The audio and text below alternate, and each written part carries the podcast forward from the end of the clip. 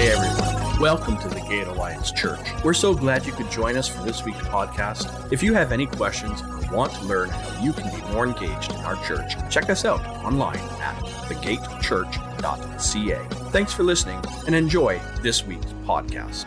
Can you remember who told you about the Lord? That led you to say, Lord, I want you to be the King and Savior of my life. Maybe it was a parent. Maybe their parent led them. Maybe it was a friend, but someone somewhere through the history of your story, someone told someone about the Lord so it trickled down and they told you. I'm saying that because you have an opportunity to change someone's lineage and their history just with this. The Alpha card, invite someone. You say, I don't have to get to evangelism. I don't either. I love, I wish I did. I love people who can just come and talk to people. But you have the ability to say, look, at I'm going to Alpha. Would you come with me? I'm learning more about who God is and that there's more to life than this. Take what the cards are right there. Make sure you have the opportunity to help be that person that someone did for you and invite them to know Jesus. Well, this is a new series leading up to Easter called Here to Healing. Here is where there's brokenness. Here is where you are in your life right now, which something that needs to be restored. Can you think of anything like that in your life? Uh, this is the place where you are living right now. It is where you are hurting right now. And you want to move from here to healing.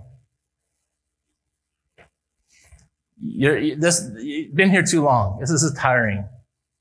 And you want to move to healing. Between now and Easter, we're going to walk down that road from here to healing, towards uh, restoration. And the fact is, is that uh, there's there's physical healing we need in our lives. To talk about that today. There's also uh, emotional healing for our minds. Talk about that next week, and spiritual healing for our souls. And then we're going to have Easter. Talk about the victory of healing. So we're going to begin with uh, physical healing today, and. Um, I have discovered something. Ron and I were just talking about this. That my mind, I still feel like I'm 24 years old. My body hasn't cooperated with that. Uh, I, my body keeps reminding me, and, and you know that no, you can't do what you did when you were 24. Um, it's just not possible.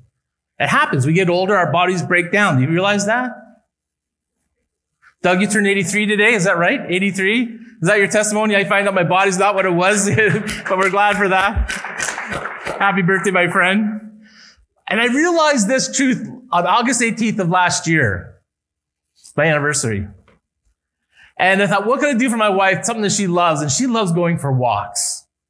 Um, guys, we don't do that. I mean, if we're going to go for a walk, it has to be a purpose like golf or, you know, Dave and I will go for a walk with from the car to the sushi restaurant. That's about it. But, but girls love going for walks. And uh, so I'll give my, I'll go say to my wife, I'm going to, let's go for a walk. She'll love that.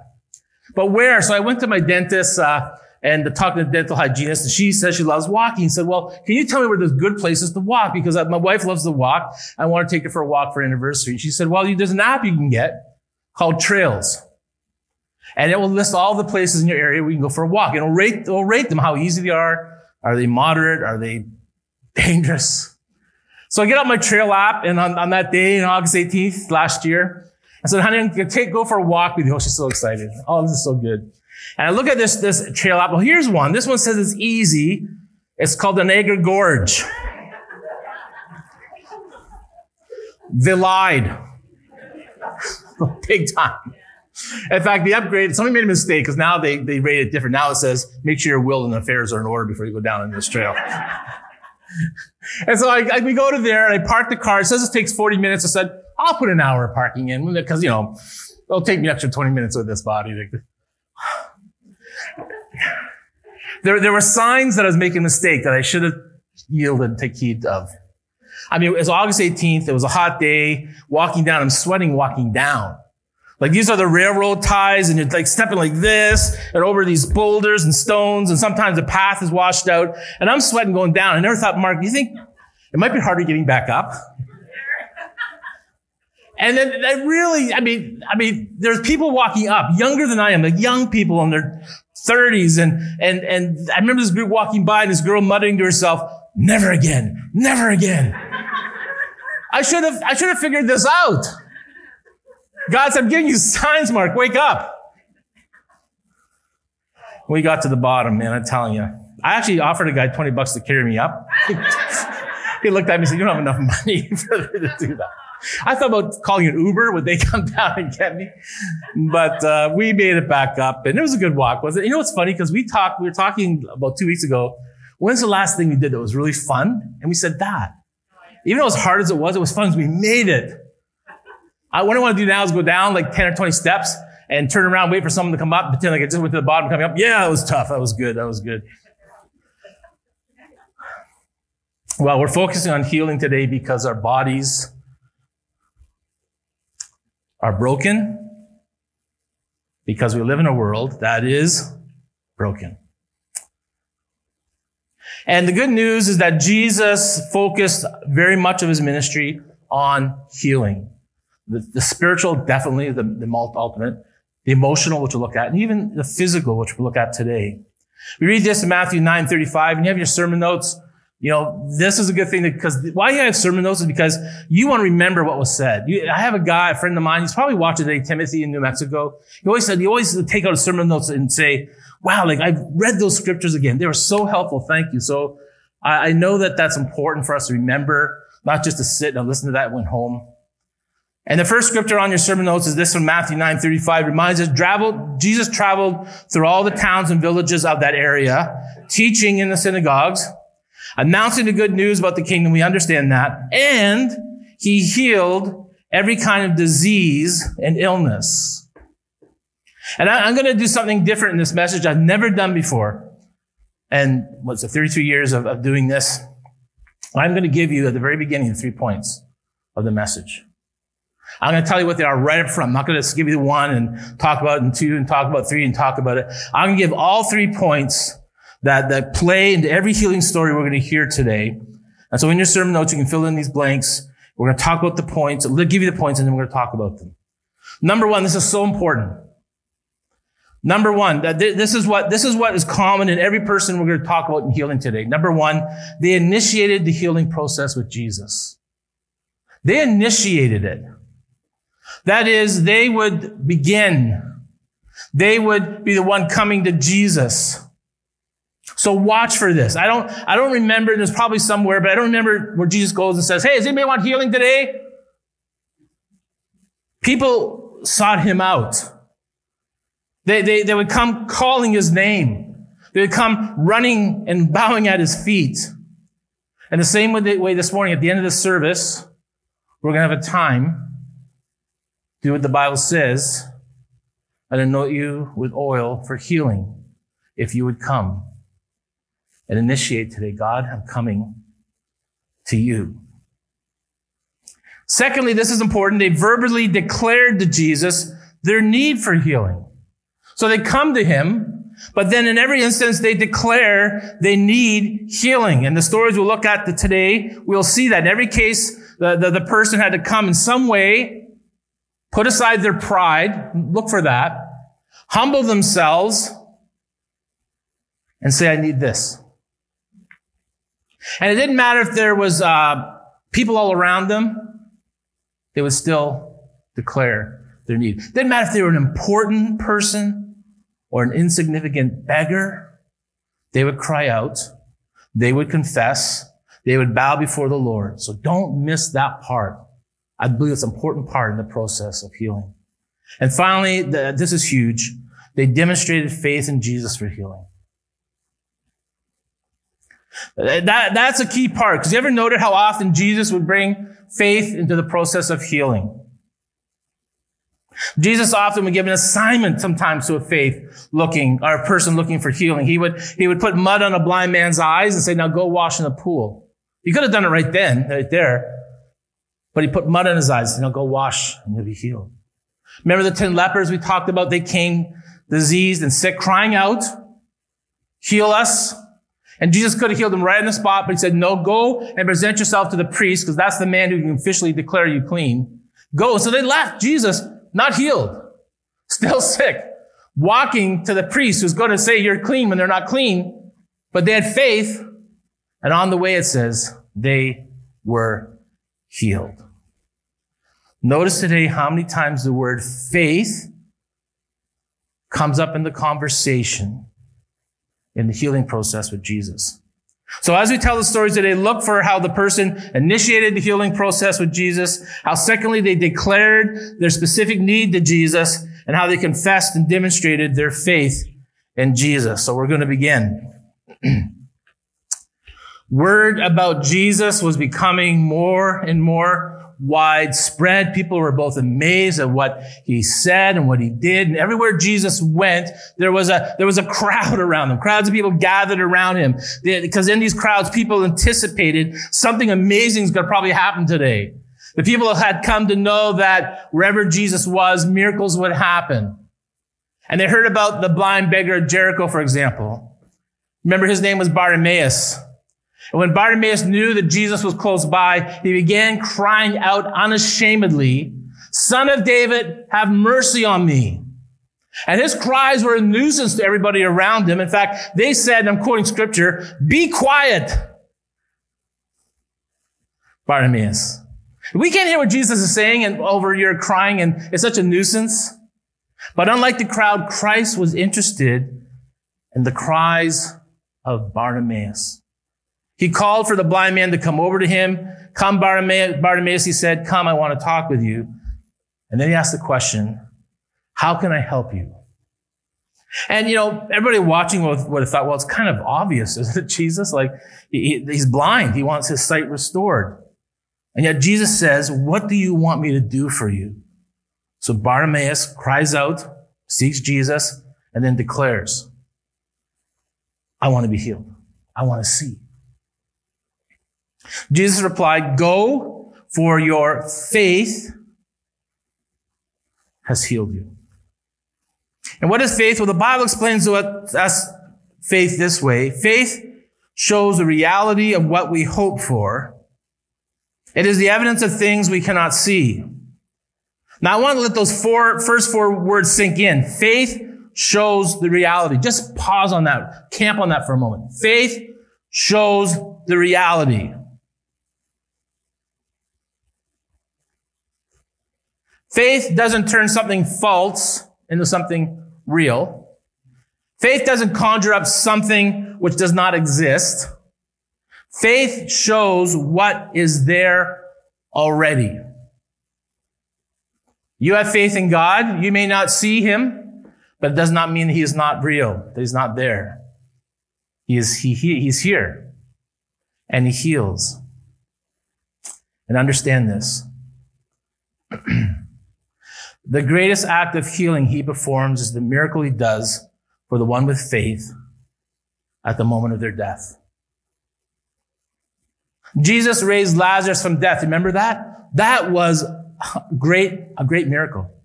Jesus, Lazarus was dead in the tomb. Open up the tomb. Lazarus comes walking out, walking on the earth again. That is a great miracle. Jesus still does great miracles. He heals the body, heals our damaged emotions, but the greater miracle awaits you. It's the miracle of what lies for those who follow him, who have faith in him. Jesus talks about this greatest miracle in John 14, 3, where he talks about the moment when you and I take our last breath in this place. And he says to those who follow, those who have faith, when everything is ready, that is when you're when you go, when you die, Jesus says, I will come and get you so that you'll always be where I am. So Jesus does great miracles, but the greatest is yet to come. That's not a cop out. That's a reality and a promise.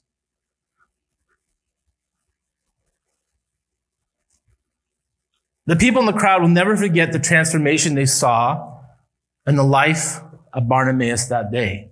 They'll never forget how his eyes lit up as he beheld his world for the very first time. They'll never forget the, the expression of, of sorrow in his face turning to one of joy. And perhaps something like this, they thought something like this would happen today as they follow Jesus, this crowd around him. Perhaps today Jesus would break the silence of a deaf ear open the eyes of the blind, cure leprosy. Perhaps today they will see Jesus turning sorrow into joy once again. So they're following, they're, they're watching, they're pressing in. And just then a man came running up to Jesus that day. He threw himself at the feet of Christ and began crying. Obviously, he's troubled about something, this man. And they wondered to themselves, is this just another beggar? Was this another diseased man waiting, wanting to be whole? And when the man looked up to the face of Jesus, they were shocked and very surprised to see that this was no other than Jairus, the ruler of the synagogue. And why would such a man of high position, of such great respect like Jairus, humble himself this way, crying at the feet of Jesus? Why would the ruler of the synagogue, a position which really was uh, at odds with Jesus, come pleading and begging to him this way. What would Jairus' friends say if they saw him crying at the feet of Christ? What would the Pharisees think if they knew that the ruler of their synagogue was humbling themselves for Jesus this way? So Jairus begins to speak. Jesus, my little girl's at home dying. Oh, now we know why. And Jairus begs Jesus to come and put his hands upon the life of his dying girl so that she could be healed. And Jairus, he's a big man in the community in the eyes of people, but in the eyes of God that day, he grew even larger as he humbled himself, sought Jesus out for healing. So Christ leaves with Jairus. He, he, he, and he's walking towards Jairus' home and the crowd, well, they're following. They're, they're all pushing around him and, and they want to see the outcome of this new crisis. What will happen? And they try to press in as close as they would lest they miss something. Veronica, tradition says was her name was Veronica was one of those in the crowd who came to see Jesus that day. She too heard about the stories of Jesus and the miraculous healing he could do in the lives of people. And she came hoping that she might be healed from the, the, the hemorrhaging problem which had plagued her for 12 years. And she had spent all her money, the scripture says, all her money on doctors, but none of them could heal her. In fact, Bible says she even got worse. Christ was her last final hope. But now she's watching Jesus being whisked away by Jairus to his house to heal his daughter. What would she do? Veronica, she didn't think very highly of herself, that her bleeding had caused her to be declared unclean by religion. It caused her to be separated from friends and family, and her illness had caused her to be poor. And I can see her saying to herself, I just shouldn't bother Jesus.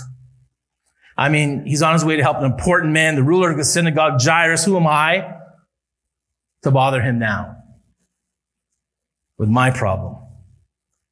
But she followed.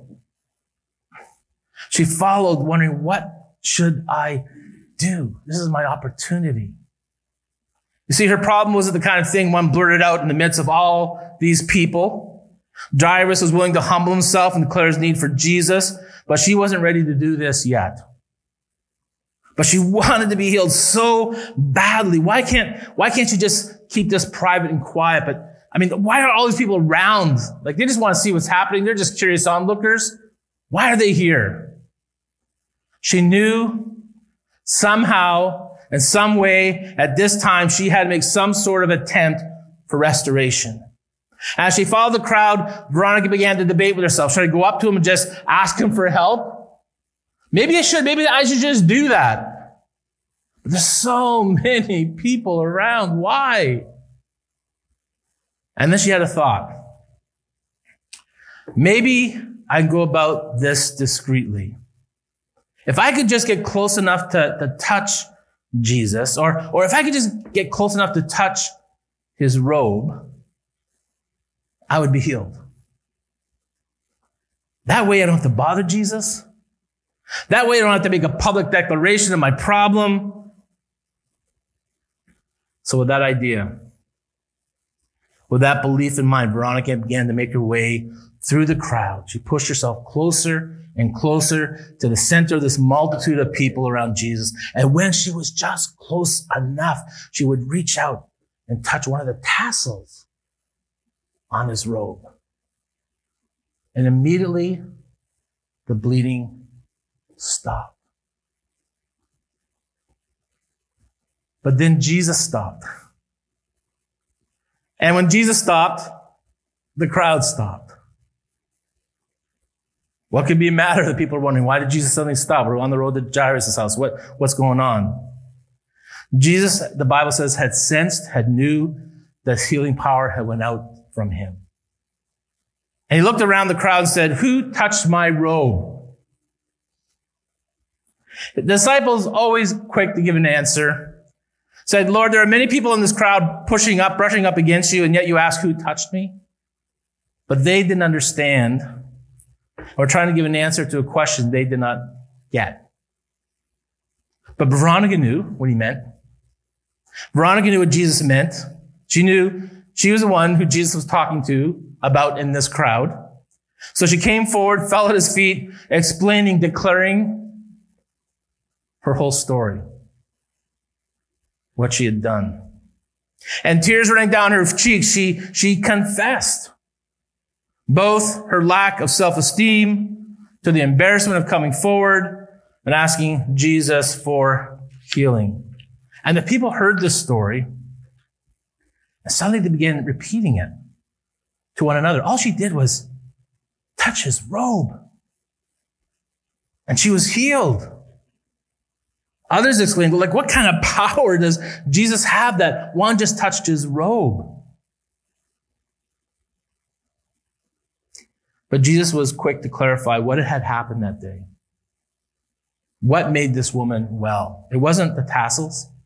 We, we put our faith in things that really we shouldn't. Jesus said this, daughter, your faith has made you well. Not, not my robe. Go in peace. Your suffering is over. Wow. Well, the time for rejoicing over Veronica suddenly came to an abrupt end because a messenger had come from Jairus' house saying that his daughter had died. And Jesus had made, you know, the blind see, he made the deaf hear, he made lepers whole and clean. But when somebody was dead, they were dead. Jairus buried his hand, his head in his hands upon, upon hearing the news of his daughter's death. Hope was now replaced with despair. Anticipation of a miracle was now replaced with the dread of sorrow. The messengers said to Jairus, the messengers told him, your daughter is dead. There is no use troubling the teacher Jesus anymore. No, there's no sense bringing Jesus any further in this story. Jairus thought he would just dismiss Christ, thank him for coming this far, but Jesus looked at Jairus and he said this, surprise, surprise. Don't be afraid. Just have faith. There are times, it's true, when all we seem to know is hopelessness. And we feel hopeless. And because of that, we tend to become afraid. And there are two different points of view taking place right now in this story. On the one hand, the friends of Jairus believe there is no hope, no sense troubling Jesus any further. All is lost. It's time now to be sorrowful. On the other hand, there's Jesus who says in the midst of death, there's no need to be afraid of this. Just believe, have faith. And one is the voice of doubt, and the other is the voice of hope. On one is the voice of despair, the other is the voice of confidence. One voice sounds like the voice of reason. She's dead. Yet the other voice comes out and says to us to believe the reality of what we hope for. As we read in Hebrews 11, 1. So what Christ does next, this is the part that I, I love this. I gotta tell you right now, this is the most, to me, this is, this is the telltale part of this whole story that we've been talking about. It's the most interesting part I find what takes place next. Is at the moment, at this moment forward, something happens. At this moment forward, Jesus begins to separate the people who have disbelief from those who have faith. You watch this. Jesus removes those who have doubt. It takes only with those who believe the miracle is possible. We read this in uh, verse 37. Then Jesus stopped the crowd. Remember, they're following him. They're watching. They want to see what's going on. He stopped and would not let anyone go with him except Peter, James, and John, three of his disciples, his closest disciples. And so Jesus begins by dismissing the crowds, the spectators, and those who had, who had real faith. For the rest of the journey, only the disciples and Jairus would continue. And when they came to Jairus' house, it was surrounded with another crowd of people. Another crowd showed up. They're weeping. They're wailing. And this is what we read. When they came to the home of the synagogue leader, Jesus saw much commotion and weeping and wailing. He went inside and asked, why all this commotion and weeping? The child isn't dead. She's only asleep. Look at the response of the crowd. The crowd laughed at him. I'm just mindful now. I didn't have it in my notes, but remember Jesus went back to his hometown of Nazareth, where he grew up? And they knew him. And it said that he could not do any miracles there because they just would not have the faith. Not that he wouldn't do it, that he could not. That's how important faith is. This crowd laughed at him. So once again, Jesus begins that filtering process I talked about, uh, of filtering the believers who have faith from those who don't believe. The crowd at the house laughed at Jesus. And this is what we read next.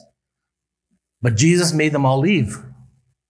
And he took the girl's father and mother and his three disciples into the room where the girl was lying.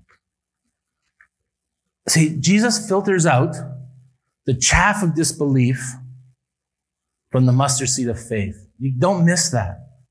Jesus purposely filters out the chaff of disbelief and keeps the mustard seed of faith. He puts all the mourners out of the house. He takes only with him the parents who are hoping and believing for this healing and his three closest disciples. And then we read this next in the story. Holding her hand, Jesus said to her, Talitha cum, which means little girl, get up. And the girl, who was about 12 years old, immediately stood up and walked around. They were overwhelmed and totally amazed. These stories we looked at today, and others that we didn't look at, reveal to us how a person would initiate the healing process. Son of David, have mercy on me. I'll push through the crowd and touch his garments. I'll come and run and cry at his feet, though I'm an important man. And they declared their, their need for healing. Lord, my girl is dying. Lord, I have this, this hemorrhaging problem. Lord, I want to see. Jesus knew, but he wanted them to declare their need. And thirdly, they confessed and demonstrated their faith in Jesus. In fact, if they couldn't, he didn't bring them.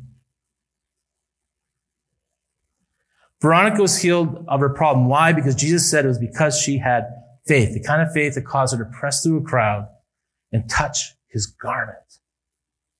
Faith was the key to her victory that day. Faith in Jesus, not just faith in, I just have faith. It's faith in Jesus. Veronica was healed. Jairus came to Jesus in faith. He knew Jesus could heal her. Not the Pharisees, not the church, not, not the doctors, not none of that, but Jesus had faith in what he could do. Even when the word came that she was dead. It amazes me, Jairus' faith chose to ignore the words of his friend, saying, let's stop. Let's not go any further. Instead, listen to the words of Jesus. Don't be afraid. I know you want to be afraid. Just have faith. Jesus took with him into that room where Jairus' daughter was lying down only those who had faith. He brought with him only those who kept believing and hoping. Christ got rid of the crowds, the scoffers, the mourners, even the bulk of his own disciples. Because faith was that important. Again, not just faith in something out there, but in Jesus. No, now all of this leads us to ask these questions. This is, this is the most, this is important today. A pause for dramatic effect. Got your attention. if Jesus were planning on doing a miracle here among us this morning, who would he ask to leave the room?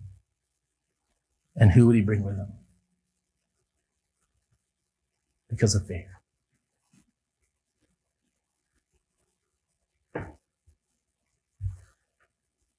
Next question. Who are the interested onlookers in the crowd this morning? And who are the ones willing to push through their way through in faith to Jesus?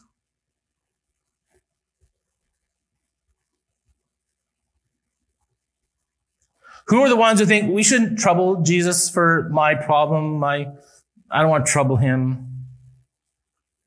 And who is the one that says, no, Lord, you say, don't be afraid, just have faith. So here I am. Who are the ones laughing and mocking at Christ? And who would be the ones in the room with him when he, he raises the dead? It's those with faith. Worship team, going to have you come. In a few moments, we will we'll do our closing song and, and prayer, and we'll we'll shut down the service, as it were, but at, shut down the, the online part. But I'm going to stay because I want, if there's any here today who believe that our Christ is our healer, it's one of the uh, tenets and beliefs of our church, that you would initiate and you would come and humbly declare and that you would believe for a great miracle and certainly for the greatest miracle. This is what the Bible tells us. This is God's, this is not me telling you, okay? Understand, this is what, this is what the Bible says. If anyone among you is suffering, he should pray. That's what we're going to do. If anyone is happy, he should sing songs of thanks to God. This great looking group is going to do that for us in a moment. Is anyone among you sick? He should send for the church elders and they should pray for them. They should pour oil on him in the name of the Lord. In faith, I brought that with me today. And the prayer given in what? It's faith. Will heal the sick man. The Lord will raise him up. If he has sinned, he will be forgiven. So come confessing. Come declaring. Come believing. In Jesus' name. Thanks for listening to today's podcast. We make these messages available to give you a window into our church, but also an open gate for you to join in with our community. Our Sunday service is at 10 a.m., and we look forward to seeing you soon. And know that there is a place for you at the gate. Please remember to visit thegatechurch.ca for more information about our church.